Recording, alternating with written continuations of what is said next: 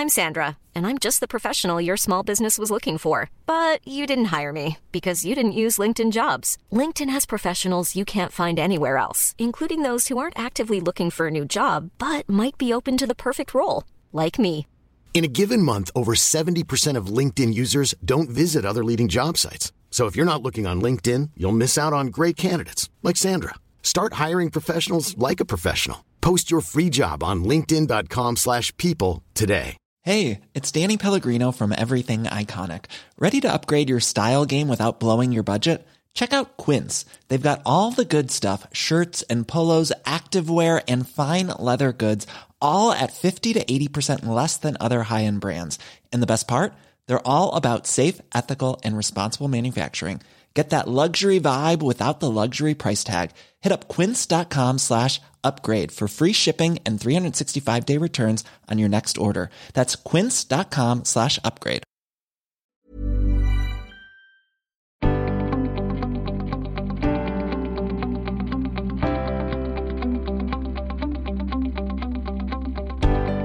Hello and welcome to Political Football, the new podcast that digs into the global political stories behind the sport. I'm Jason Cowley, editor of The New Statesman. And I'm Stephen Bush, special correspondent at The New Statesman. This is a special series devoted to the 2018 World Cup, and over the next few weeks, we're going to be following all the action in Russia and analysing it with our guests. And our first guest today is John Bew, Professor of History and Foreign Policy in the War Studies Department at King's London, and one of our favourite writers. And John's here to discuss the history of the World Cup, how globalisation has changed the World Cup, and anything else you want to talk about, John. Welcome.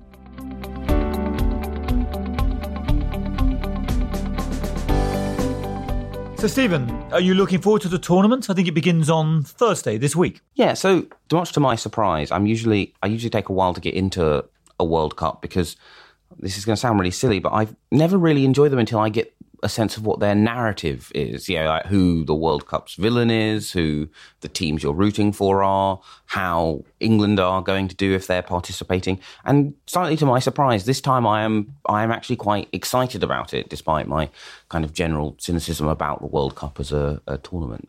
And John, what about the fact it's held in um, Putin's Russia? Yeah, I mean, it's obviously a lot of World Cups have been political beforehand, and, and there's a lot of focus on this. To, to, to, we're in this weird situation where our own Foreign Affairs Committee released a report last week warning about the problems that England fans traveling around following England may face in Russia. So there's there's a shadow of hooliganism, which kind of gives it a retro, unfortunate retro 70s, 80s feel.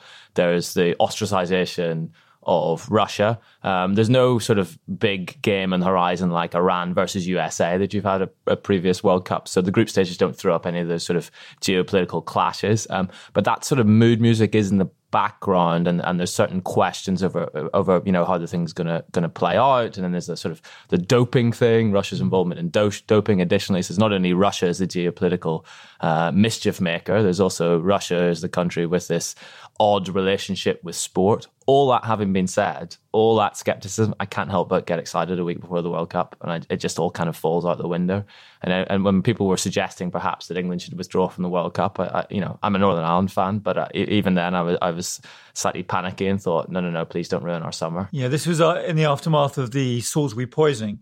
And Stephen, I think that would have been a, a, disastrous mistake by Theresa May, wouldn't it, if she had pulled the England football team out of the World Cup while the rest of the rest of the world was there enjoying enjoying the opportunity to play football even though they're playing football in Putin's Russia? I mean, surely that was the right decision to send the England team. I actually crunched the numbers on this because obviously this argument of it handing him a propaganda victory, and you kind of ask yourself how much that really matters in a, a managed democracy to use the kind of Chatham House definition of what uh, of how Russia's uh, politics work. And actually, when you look at the performance of incumbent governments after World Cups, there is no evidence that you know, they receive any kind of internal political boost. Um, and also, I, I would have I would have missed the opportunity to watch England go out limply at the quarterfinals. So. well, I think we'll hold on our England predictions for now, but you, although you've given us an early indication as to what you're thinking. John, what you, you talk about the geopolitics of the World Cup. In football has become one of the supreme instruments of soft power. For Putin, it's not about the football, you know, what happens on the pitch what it is is about having the whole jamboree take place on Russian soil. Similarly, for the Qataris who will be hosting it in four years, it's it's it's a statement of intent, isn't it? It is. Um, that having been said, I think past World Cups don't quite compare to Olympics. Olympics, mm. uh, ironically, while they're supposed to be more international, actually, you know, host nations often have tried to own them as prestige thing. Also, Winter Olympics in, in recent Russian case as well. Actually, it's hard to think of a previous World Cup in which someone's managed to sort of dominate the narrative. Um, and I don't know if that you know, is because football has a kind of democratic quality to it, or it's just so international it can't be owned like that. But I'm actually struggling. To, I'm racking my brain thinking of a, of a really highly politicized World Cup. Well, there was Argentina '78. Yeah, well, which had a lot, you know, a lot of a political background and, and, and, issues to it. But was was that quite owned in the same way? I Not mean, in the yeah, same yeah. way. And then I remember, I'm older than you two. I remember the World Cup in Germany in '74, West Germany, when Germany was um, divided, of course, and there was a famous encounter during that World Cup where West Germany played East Germany. East Germany had also qualified, and the East Germans beat the West Germans 1 0. And I remember as a very young boy watching that game on television. Whether it was a is a huge geopolitical moment, I don't think so. Aren't we witnessing an evolution of the World Cup to becoming something much closer to the Olympics? The weird thing is, is that one of the reasons why Argentina '78 was dominated is Argentina were a much better team than this Russia side. So one of the slightly weird things about it is that barring a miracle, Russia's participation in this World Cup, rather like South Africa's in 2010, is likely to be brief. The only thing is they've got quite an easy group. Yeah. Um, that's that's the, my only caveat. But I'm sorry, I'll, I'll hand over to Matthew. Yeah, it's true. They do, they, they do have quite an easy group, so it's a possible. But even so, you know, they're the weakest team according to FIFA rankings in the continent. But we do seem to be entering an era where, well, I guess we've seen it already in the club game. If we think about uh, the Premier League, where two of the sort of most dominant clubs in the last decade are owned by uh, oligarchs of one shape or another. They have become rich man's playthings. So I guess the kind of use of it as reputation laundering is going to become more acute. Weirdly, I feel a lot more uncomfortable about the Qatar World Cup than this one. The treatment of workers in the construction of those facilities just makes it so hard and for me impossible to disentangle the tournament in Qatar from the awfulness of uh, the regime there. Whereas I'm less bothered by um, the Russian World Cup, but that may, of course, just be me being wet. I think that's a, a, a, fair enough comment, actually. I mean, also Russia is historically a big beast in football. I mean, it's had a you know bad twenty years or so, but does have you know serious Champions League teams as well, and, and, and sort of can make a decent play. The Qatari World Cup, and without getting too too much details on the sort of corruption charges, you can make a legitimate case for Russia as a World Cup, and, and also when they applied, the situation with Putin wasn't so fractious with the rest of the West. Also, you know, the World Cup is not the West preserve. Qatar is something a little bit more dodgy and and and and, and you know even illogical, given that you're going to have 42 degree um, heat in the midst of. Although the they're going to move it to the autumn, aren't they? It's going to be, in effect, it's going to be a, win- a winter World Cup. I think it's November or December. It's going to be hosted in Qatar when the temperatures will be what 21, 22. But, but what a disastrous thing to move our World Cup from the you yeah. know from the from the summer to the winter. But the whole point of it is to keep us alive and keep us interested during the summer. But this, indeed, but this is the consequence of what what, what has happened to football, and particularly the way that FIFA has run under the regime of. Blatter, who's, as you know, is associated with any number of corruption charges at present.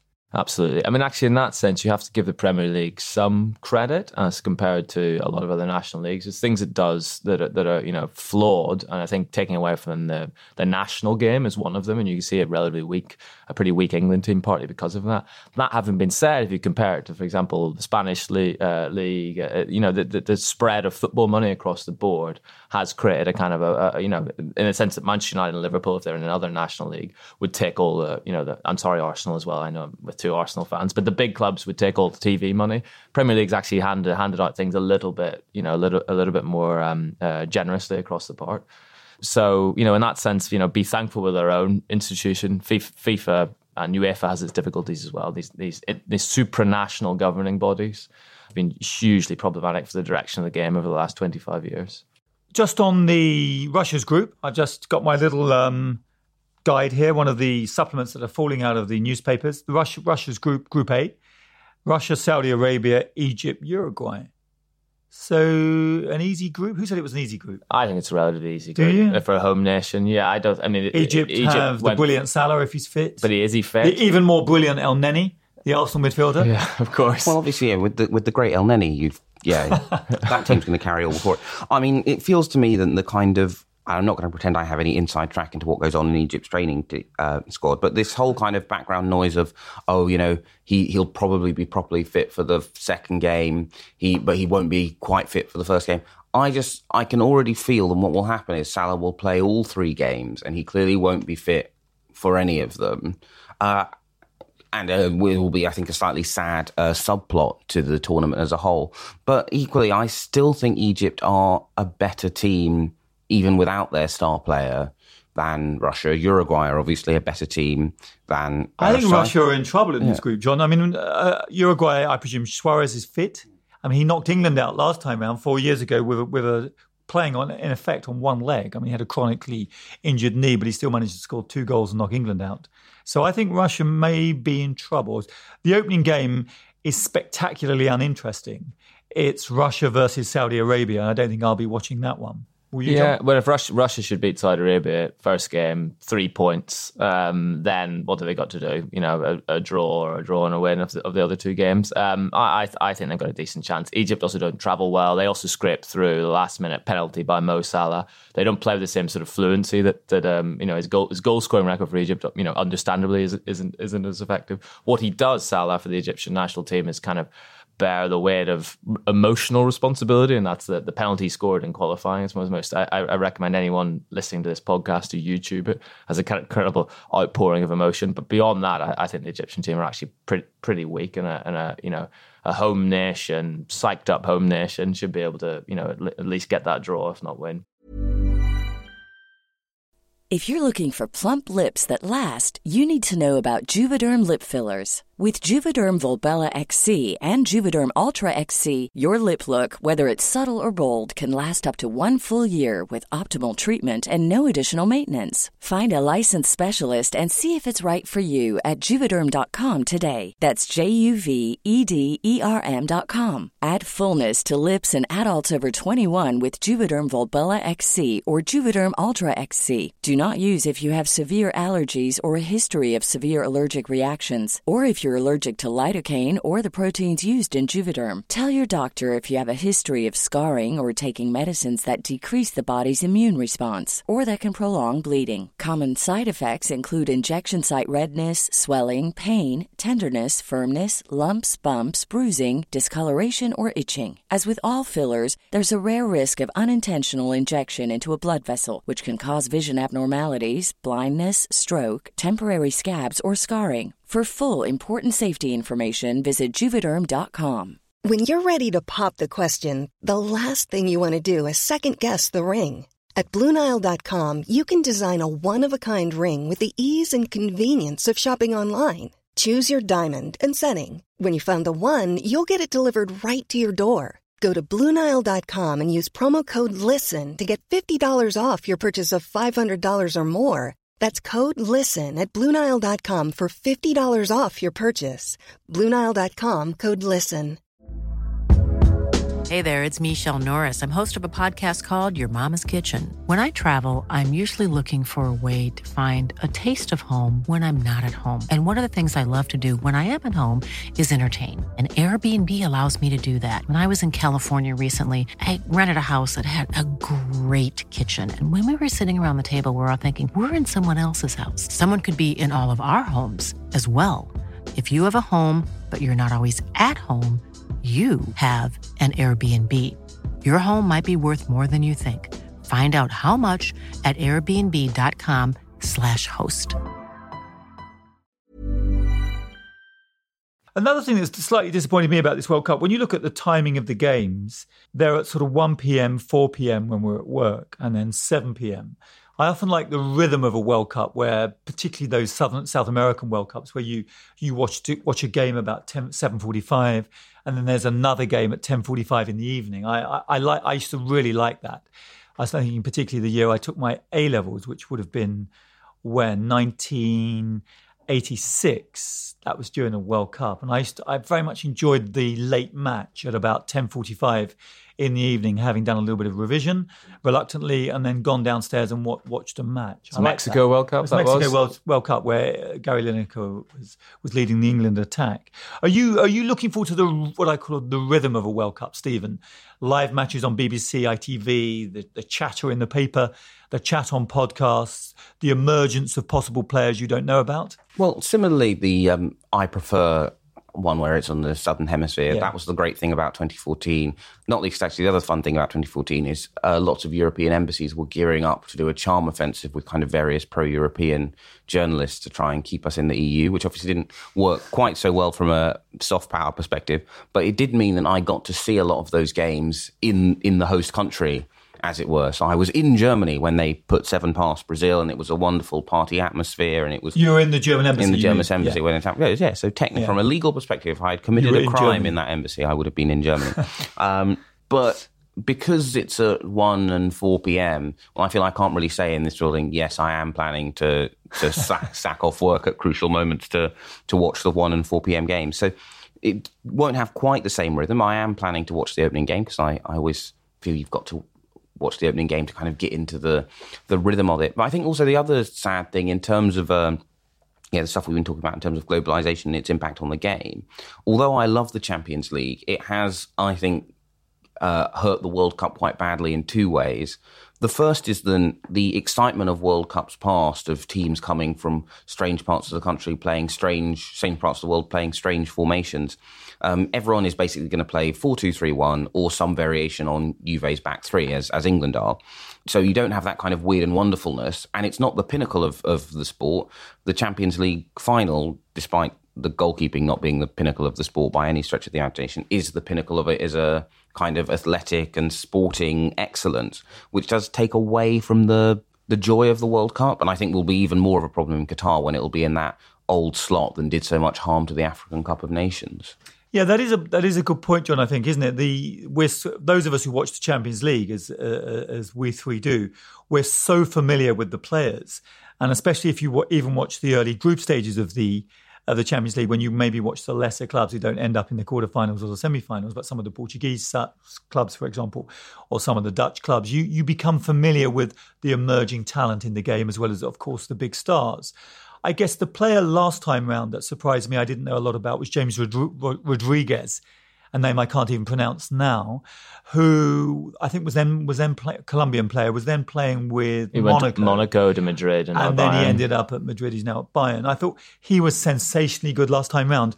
But are you are you concerned about that? There are players out there that uh, might surprise you, or you, do you think you know everyone? Uh, no, I mean to Stephen's point, you're unlikely to get the sort of Cameroon or of, of Italia 1990 who came in Yeah. and sort of just knocked everyone over, and, and of course in that fam- famous first game against Argentina went you know went pretty far in terms of stretching England as well. I mean, really exciting. All the way to the quarterfinals. all the way to the England. quarterfinals. Yeah. Yeah. So you know that that that I think that's less likely. That sort of you know clash of footballing styles. Um, uh, you'd hope someone sort of would you know come from left field. That having been said, I mean, if you take the sort of last 10, 15 years of Euros and World Cups, you do get surprise packages. You know, you get the Portugals who you know actually Hmm. beyond Ronaldo and a few other players are competent, technical, but not full of you know. Well, they, they kind of bored their way to the Euro victory, didn't they? They were. I mean, they well, were. so did they- Greece. So, you did can- Greece. Yeah. Um, and, and, and but you have a Brazil team actually playing pretty well and confident. It's sorted out, I think, it's centre halves, which had had that problem at the last World Cup. Um,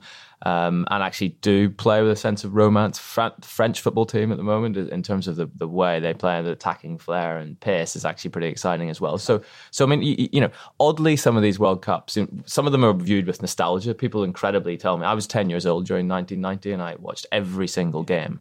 Um, but actually, people tell me no, it was a really defensive World Cup. And then you had a player like Toto Schillaci, who came from absolutely nowhere. He was the last choice in the squad, and through various injuries, suddenly had this wonderful World Cup. The, Again, the Sicilian, the. Sicilian player. Yeah, yeah, and then went to Milan, and um, you know had a couple of big transfers, and barely did anything thereafter. So you, you do get the surprise package. James Yes. Rodriguez not has not been fantastic since then, uh, and you do get those sort of national teams. You see it the South Americans in particular. I guess um, also last time round the the Chile side. Exactly. I saw them. They came to Wembley just before the tournament in a friendly and completely destroyed England, playing an extraordinarily energetic, high pressing style.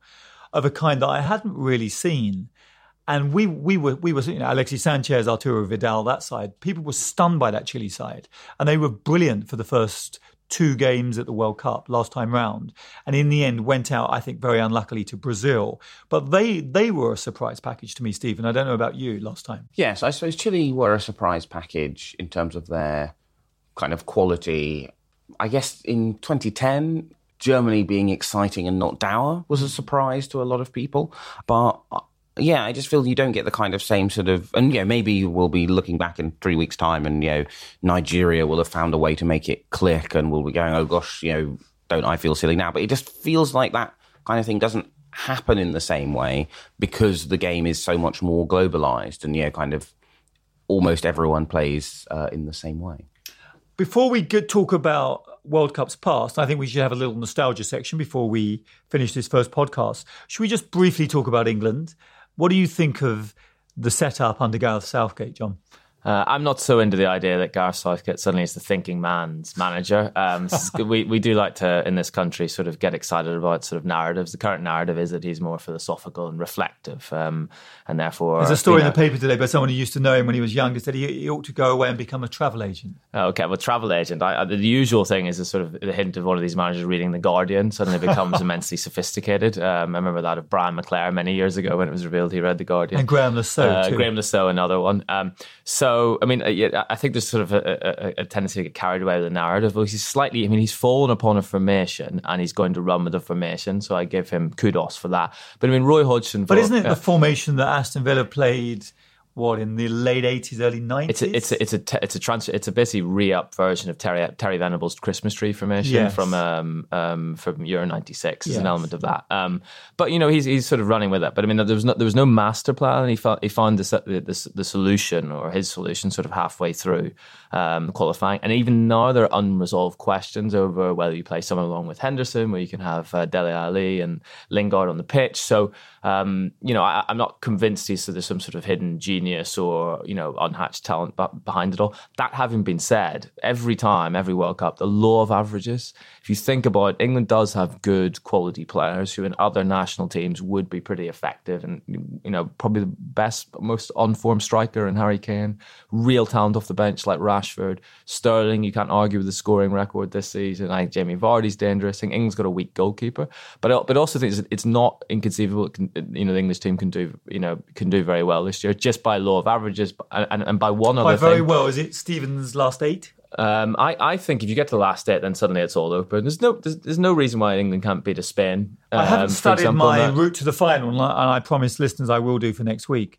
When I had an early look at this some weeks ago, it looked to me as if England may play either Brazil or Germany in the quarter final, if if all goes well. Yeah, and but I think at the point you get to the quarterfinals, right, they're all they're all difficult games. I agree that it feels that Southgate has found a system that fits the players he has semi by accident, but at least he does have a system that does seem to fit the players he has. You don't feel that this is an England side which just cannot score more than one goal a game to save its life, and they do have they don't have the softest route to the to the semis. I think it's Argentina of, of all of the group, the teams who have got a really quite easy route to to the last uh, to the final four. But they do have had quite a good route to the the last eight. Uh, there are lots of good attacking players uh, coming off the bench. Belgium look quite strong. I can't. It feels to me unlikely that this England team can be the best of the best. Belgium but, underperform, though, don't they? The Euros, they, they were knocked out by the Welsh heroically by the Welsh. Well, they reached, reached the semi-final. So Belgium do seem to have a problem at underperforming. Uh, is it is it also to do with the politics of Belgium, being that this is called political football? The idea that Belgium itself is a kind of pseudo state, John. Uh, I actually don't think the policy. I mean, actually, you can say that of other teams. It used to be said of that, Spain that it wasn't a homogenous nation. Yeah, or, or, the, the, but, but, the cliques in the Dutch national team. Sometimes yes. they had sort of you know racial associations too. Yes. I, I, mean, the Belgium's problems, I think, are footballing. Related. Belgium has lots of problems as a state, but I mean, the issues now are, are, are to do with manage, managers in football. So this week he wants to play uh, Martinez, the, the Belgian manager, wants yes. to play um, De Bruyne quite deep. So we can allow these other players in position. Is Or this he the, for, with the former manager of Everton and former Wigan? manager of Everton, who who a lot of the, the players don't quite respect, Yes. and, and uh, Lukaku's had a brush with Yes. Nainggolan, the really effective, wonderful Roma midfielder's not in the squad They've as left well. him out, yeah. Um, so I, I think I think these these are footballing problems. Last time they played Hazard in the centre of midfield, and they couldn't get the most out of him. Um, I mean, they're more effective in sort of in, in qualifying uh, than they than they well, actually they were very good in qualifying last time as well. So I, I don't think those are those are the sort of footballing um, issues. You do get them in, in, in football teams as well. Just back in England, one mm. point I think which is different than than uh, previous years. They list, they look less less exhausted going into uh, the World Cup. You, you remember those World Cups, are sort of Scholes, Lampard, and and and Gerrard always looking quite tired after a Champions League semi final. Is that because some of the players haven't been playing twice a week? Well, I mean, the Henderson's been season? playing. Henderson's been playing a lot, and a, and a lot depends on his energy. But yeah, Rashford is sort of raring to go. Kane, Ling- Lingard's been in and out. uh, in and out of the team. They're not sort of burned out. Um, Harry Kane, Kane had- was injured, Was wasn't he? injured, which sometimes can be a blessing in disguise. Um, but seems to have you know come back relatively sharply, and is due an effective World Cup. Isn't that effective in, in sort of national tournaments so far? Um, so it, it, that's sort of, and also you do have energy at full, fullback, and and you know that's a crucial part of the thing up and down the pitch, and you know he's he's he's put mm, mm, you know middle of room in his squad for pace and Yeah, I like, I like so- Kyle Walker a lot. I think he's a he's a phenomenal athlete, and he's he's learned a lot playing under Pep at City. And I know Southgate looks like he's going to play him uh, on the right of a back three. In other words, as a as a, roving centre back, bombing down the right flank, but with a right fullback advance to his right, as it were. I think he's a I think he's a phenomenal athlete. But Stephen, what do you make of Southgate? Rather polite young man, well spoken, has a neat little beard at the moment. People people have often said he's a lightweight and he's weak, but he came out of that incredibly tough Crystal Palace dressing room. Ian Wright, Mark Bright, you know, very dynamic Palace team from the late 80s early 90s so he's no he's no fool or no stooge. And i think ian wright you know it's tough to earn the respect of ian wright. Righty respects him. So what do you think of southgate? I admire him for yeah, kind of rehabilitating himself after being relegated with Middlesbrough. He's talked a lot about how he's talked a lot about that summer where he had to go around the club firing people because they went down and how it, uh, it shaped him. I like that he's um, uh, been very protective of Raheem Sterling while the tabloids have been doing this kind of sort of typical thing of finding a scapegoat in the England uh, squad to attack.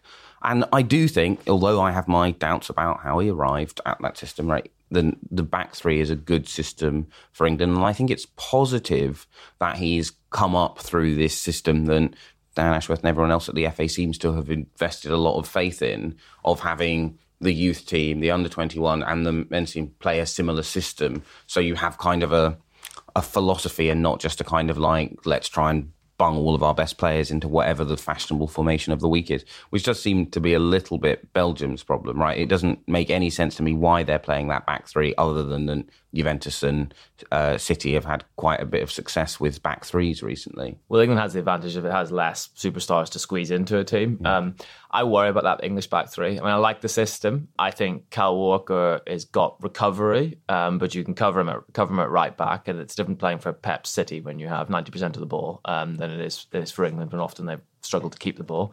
And I think in some games they will struggle to keep the ball. I think Walker's very poor at playing offside. I like Harry Maguire a lot. He's probably going to play him uh, as well. He's sort of physical, the, but the Leicester City stopper. Although Yeah. he, he, as I understand it, he played every single game for Leicester last season, and they certainly leaked a lot of goals. They leaked a lot of goals. I mean, he was, um, you know, playing alongside a, a, a defence that should have been updated three years ago, um, or two years ago when they won the What about Premier John League. Stones? Um, Who seems to make he's not going to be in the team, I don't You think. don't? I think he Um, might start. He's very good on the ball, but he. We'll see if he's in the team or not. But he makes a lot of mistakes, doesn't he? I think he's like to play Cahill, Cahill, Maguire, and Walker as the Okay. three. Um, but um, I mean, who knows? and on the left, who will be on the left? Um, he can play Trippier, I think. The, No, uh, Trippier's oh, on so the right. Trippier's on the right. uh, On the left will be. Um, Surely it's not Ashley Young, is it? it will be Ashley Young, I think, at the moment. I mean, yeah. you're a Manchester United fan, but from what I've watched of Ashley Young over the years, when he was at Villa and then since he's been at United, he just always comes back onto his right foot. He does, but this is this this is the issue with the left with the left wing back. But actually, he puts in a lot of crosses. Good, very good assist rate at United this year. Um, so you don't think it's Danny Rose, the Spurs left hasn't back? played enough this season? No? has he? yeah. No, I think it will be Young as first choice because he has, has played more. And I think also the, one of the slight weirdnesses of international football is it's slightly more acceptable to have teams that are weirdly lopsided because you do have lots of teams which are fairly weak down the left. Obviously, Sterling gives you an outlet up front. But I assume that if you kind of imagine, uh, yeah, the kind of heat map, I assume England's heat map will be weirdly lopsided to the right side, just because so many of our best players are right-sided at the moment, and so you kind of just have to kind of make the best of it. And we we don't have many top class English players, unfortunately. I mean, the globalization of the English league means it's very difficult for English players to get into the the very best sides. But you wonder who's missing. I would like to have seen Oxlade Chamberlain there, but of course he's injured. He was beginning to look like a very good player under Klopp. Jack Wilshere wasn't selected. Some say England's potentially their best ball playing midfielder. I'm not so sure nowadays. I mean, it looks to me the injuries have taken a heavy toll. But Stephen, is there anyone you you feel we're missing who could have who could have been at the World Cup who's not? Um, I think in terms of that system, actually, I do think, although I don't think Wilshere should start, and I agree that he doesn't look like the player he was. The question I have about this England side is if it's minute 70 and they're down to 10 or they just want to hold onto the ball or, or, or defend, weirdly, it's not an England team that you can really imagine outscoring a lot of teams, but I find it hard to work out how it's going to avoid conceding late on. And the advantage of Wilshere, and it's sad to say say this because this is not what I would hope I'd be saying about him at 26, is he is someone who can at least bring a measure of ball retention to a side, which is something I think this England team is going to struggle to do. I think that's the kind of unanswered question is whether he plays someone alongside Henderson, he puts Dier in there, or, or, or someone else. Um, in the last game, when everyone was sort of talking confidently about it, they played they played um, um, Lingard and Alli, sort of going forward. It's quite an attacking formation.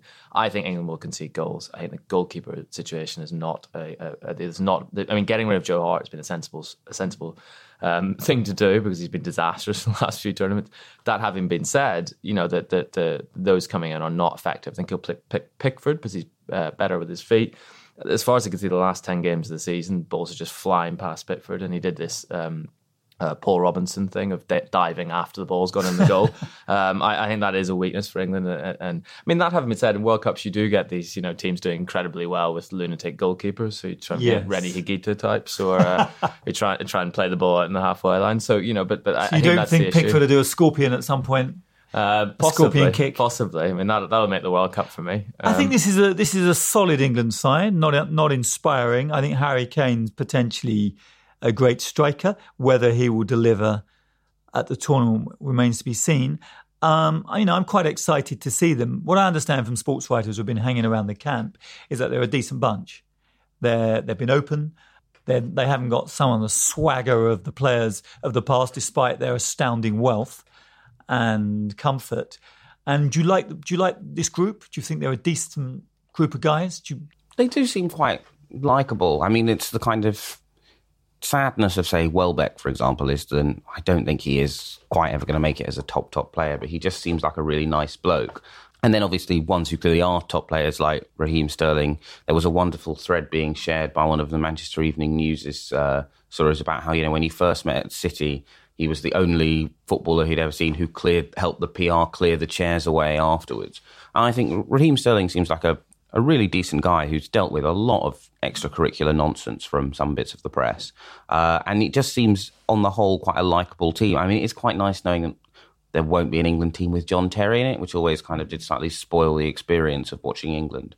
Yeah, I think there's less less of a hierarchy in this England team. I mean, beforehand you did have this sort of one wannabe or self-regarding Galacticos, even if they seemed okay, like Gerrard, and you know, like Frank Lampard's turned into a decent fella after after sort of. and there was always an obsession with one player, Beckham, you know, Gazza in the past, Paul Gascoigne.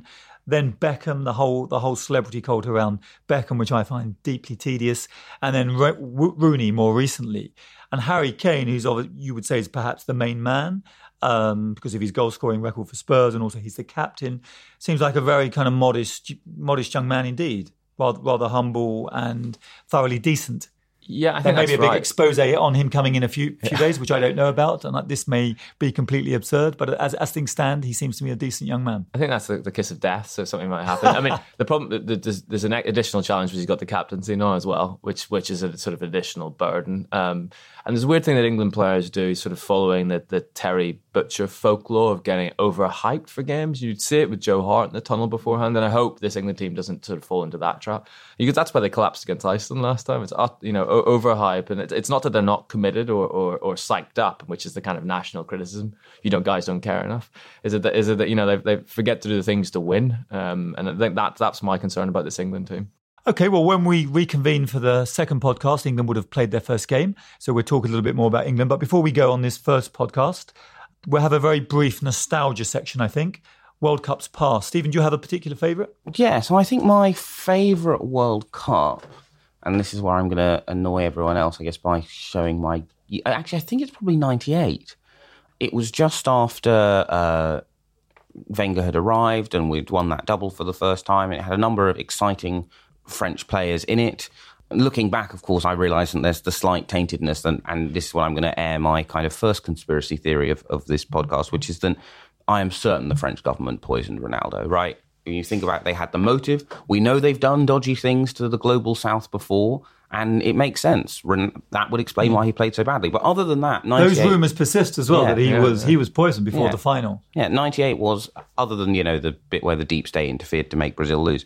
It was a great World Cup. I loved watching it. It's my memory of the first bet I ever won, uh, won on foot. Uh, did you back France to win? I backed France to win. What, from the beginning of the tournament? Because they had a lot of Arsenal players. They did, yeah. yeah. So Petit and Vieira and others. yeah. and this young winger from Juventus called Thierry Henry. So I was very excited by by them as a, an idea. Except okay, Henry hadn't joined yet, of course. But um, yes, I was very excited by France, and I thought they would win because they had some Arsenal players in them, and they did. That's I think the last World Cup where I've correctly no, it was also in that sense it was a it was a memorable World Cup, not least for the French victory, but but also because the French side seemed to represent all facets of France.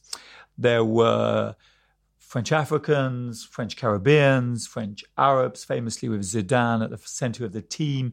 There was a Breton, Guivarc'h. There was a Basque, Lizarazu in that team. It was an extraordinarily reflection of France as a as a nation and a, and the French people. Is that is that fair to say, John? Yeah, I think it did have that sort of feel to it, the sort of South Africa World Cup film, and not quite the sort of same healing uh, um, occasion, but actually it did have that, and, and, people made sort of quite a lot of it politically at the time. They did, yeah, um, because France is often, particularly with the banlieue and some of the events we've seen subsequently. I mean, the... that, I mean that's the thing. What I also thought is is subsequently that it didn't set France in no, any healthier course. But, but, at it, the time, yeah. there was this great um, flourishing, particularly the, around the figure of Zidane, the French Algerian, because of the traumas of the Algerian Civil War. And here was here was someone leading from the front who was proudly a French Algerian. And that was a moment of great national celebration. Obviously, what one now sees the fractures in the French in the French state. Yeah, but but actually a wonderful football team um, that that sort of you know has that precedent to to build upon. Um, so I mean, I, I, mean, I actually fancy the French. It's not a this original around. thing to say. What about well. your? What Stephen mentioned France '98 as a tournament he he he particularly enjoyed. What about you? So this is all probably related to age, I'm sure. But yeah. this um, uh, Italia 1990 had Pavarotti doing the theme tune. It had um, Schillaci bursting onto the scene. It had a wonderful Brazilian side. I remember had 24 shots on target um, against um, Argentina, who had one, but stole it in the last minute. Um, had players like Caniggia, Baggio with his socks pulled down before UEFA told you, FIFA said you had to have shin guards. Um, you know, it had an awful, ugly final with spitting uh, and everything like that. But it, but it, was a, you know, a, a, a, really boring final. But actually, I thought that tournament was. It also know, had an epic semi-final, England Germany. Yeah, um, an England side that improved as the tournament went on. Bobby Robson, the coach, stumbled upon a new system playing Mark Wright as sweeper. Do you remember? And you know, Gary Lineker was scoring goals. David Platt was scoring goals, and it was quite an exciting England team that was getting better. They were lucky against Cameroon in the quarter final when they won 3 2. Des Walker, Des Walker's pace player. at the back. Yeah, Paul, yeah, Paul yeah, Parker had a very good tournament at the back. And then this epic semi final against Germany, Italia 90. I mean, an epic, Stephen, that um, even today I'm pained to think about it because we lost in a in a penalty shootout very traumatically. And we would have been up against a very poor Argentina side in the final. And I think we would have beaten them. Yeah, yeah. I mean, that's the definitional. You know, that's that's the, the DNA of, of modern British football is Italia 90, right? Where where, you know, England play heroically. There's a player like Gazza who bursts onto the scene. Um, there are the one difference is no Rolls Royce defenders, but there were Rolls Royce defenders, heroic goalkeeping, you know, a, a, an exciting England team, and, and, it hasn't sort of been like that. Well, since, some so- people say it was a very poor poor tournament overall. Yeah, I mean, I, I still I don't can't remember it being so, yeah. Um, no, no, but that that was the sort of line. It was very defensive. Obviously, the Italian team scored. The Scotch would score these wonderful goals from thirty yards, but actually, it wasn't that fluent or fluid a team. Brazil were the most exciting team who were kind of had it, had it robbed. I remember crying when Brazil were beaten by Argentina. Um, but that says it gives you investment. And also, Cameroon were wonderful and Wonderful exciting. team. Um, uh, and, and you know, Led, led by Roger Milla. Stephen, are you aware of Roger Milla, this kind of veteran striker? He's 42 or 40, something. Well, they say he was 42, 38, 42, whatever he was. He was he was older than your average footballer and had a, had a tremendous tournament and used to celebrate with this little dance around one of the flagpoles. They were they were a terrific side and very unlucky to go out to England in, in the quarterfinals. And we're still, Stephen, awaiting our first winner from Africa. Pele used to predict there would be an African winner, didn't he, by the turn of the 21st century? Well, that that hasn't happened. I can't see a, an African team winning this tournament in 2018. Can you? No, I mean it depends. You can so Nigeria, as is typical for the Super Group, go into the tournament in with some slightly difficult internal stuff going on. Uh, they have a new-ish coach. They do, I think, have the players to do it. Other than in in goal, one of the slight mysteries of African football, isn't it? Has never produced a, a top class goalkeeper. There's a thing I always notice uh, watching watching Afcon is su- the surprisingly poor quality of, of of goalkeeping. But I do think Nigeria could, if they click, do it. Of course, I mean that is the the curse of Jose Mourinho is destroying one of the most exciting, creative uh, African players in John Obi Mikel to turn him into a kind of bog average uh, holding player has really hurt the Nigerian national side. It's odd. So I uh, obviously have no direct memories of uh, of Italia '90 uh, being, you know. Very, very, very newborn at that point. But the weird thing about looking at the lineup for it, and indeed um, uh, Euro '96, which I do remember, is the thing about those successful England teams is they had players who played for teams outside of England. You had Lineker, who of course had, were, had you know left England. You had Platt, who'd been at Lazio. You had you had you know, I think there's something interesting as and weirdly we talk about the Platt, Platt, game. How, Platt actually went after the Yeah. tournament. He was he in '90. He was at Villa, Yeah. and then he went to Bari, Yeah. And then to Juventus with Gazza and Walker. Yeah, but you're right. after, There was yeah. there was a generation of players, particularly because of Italia '90 and how well they performed. Then went to Italy, which was then the dominant the dominant league. Walker went to Sampdoria. That's right, and yeah. actually was destroyed as a player. I think as a Yeah. consequence. Platt was very successful in Italy. Particularly, he got a transfer to Juventus, and then he he also went to Sampdoria. I think when Sven Göran Eriksson was the coach there. And now, uh, as you're concerned, that England players are just stuck in England. Yeah, I think yeah, kind of in terms of we talked about Jack Wilshere in part one, right? But um, one of Jack's sort of problems, right? He was offered the chance to go on loan to Bournemouth and then loan to Milan, and he went to Bournemouth, and I kind of think he might be a better player if he'd gone to Milan. And there's a weird Brexit parallel, right? Than in the 80s, you had Auf Wiedersehen Pet people using their free movement rights to leave the United Kingdom, and in 2016, you have the United Kingdom deciding, okay, albeit by a very narrow minority, that free movement was a problem that needed to be managed away with all of the negative consequences that has for our economy and our productivity. And I do think the failure not just of England players, but England managers, right? You know, Brian Robson had been had already been at Barcelona, right, by Italy, Italia 1990? Bobby Robson. Bobby Robson, yeah, yeah. Um, I think he went not long after, After. but he had had played, had been managing the continent. Yeah, he, yeah. he went to the Netherlands, then Portugal, and then ultimately to Barcelona. But we're going to need to check our facts on Bobby Robson and report back to our listeners next week on exactly the trajectory of his career. The other key moment, I think, politically for Italia 90 was that England clubs, English clubs, were banned from playing in European competitions at that point because of the Heysel Stadium disaster in 1985. And the year earlier, in 1989, you'd had the, the Hillsborough Stadium disaster, in which, um, was it 92 Liverpool fans died. I mean, traumatic and horrific event. So Italia 90 lifted the cloud, this sense of despondency around English football, after which English clubs were readmitted into European competition. So it was a great moment of change for football. And the, the image of Paul Gascoigne weeping openly on the pitch during the semi final against Ger- Germany was an enduring image, John, of that period, wasn't it? Yeah, I just I wanted a whole podcast on Gazza stories on the basis of this. There's some great stories after he signed for Lazio, but that's perhaps that's that's, that's another, for next that's time. That's for next time. Yeah, I mean that that was a significant moment. You're right. There was a kind of a, a hooligan centric cloud over English football. It's also the prelude to the sort of excitement around the Premier League.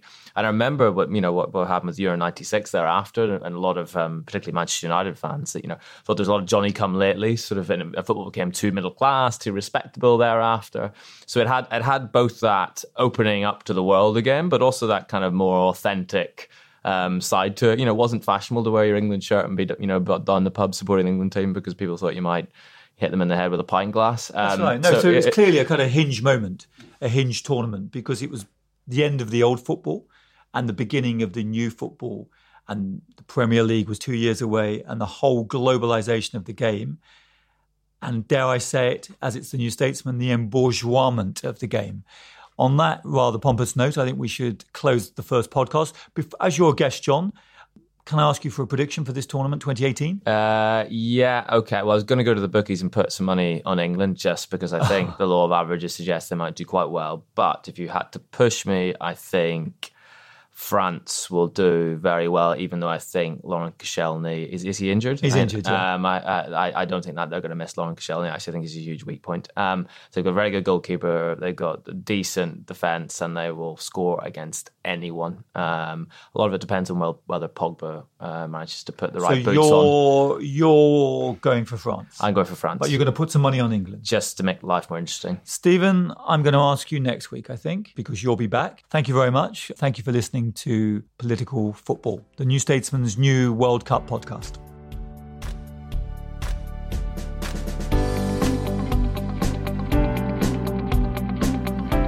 Thanks for listening to Political Football. We'll be back next week with another episode. In the meantime, you can send us your questions and comments for future episodes via Twitter. I'm on at StephenKB and Jason is at Jason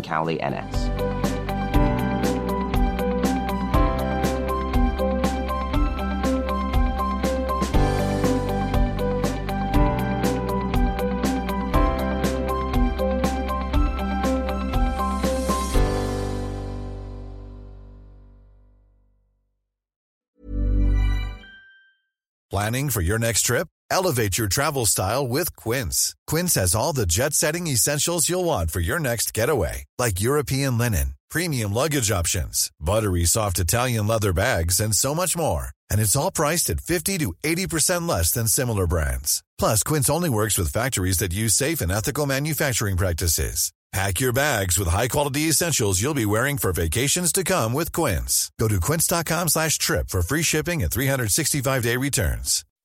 When you make decisions for your company, you look for the no-brainers. If you have a lot of mailing to do, stamps.com is the ultimate no-brainer. Use the stamps.com mobile app to mail everything you need to keep your business running with up to 89% off USPS and UPS. Make the same no-brainer decision as over 1 million other businesses with stamps.com. Use code program for a special offer. That's stamps.com, code program.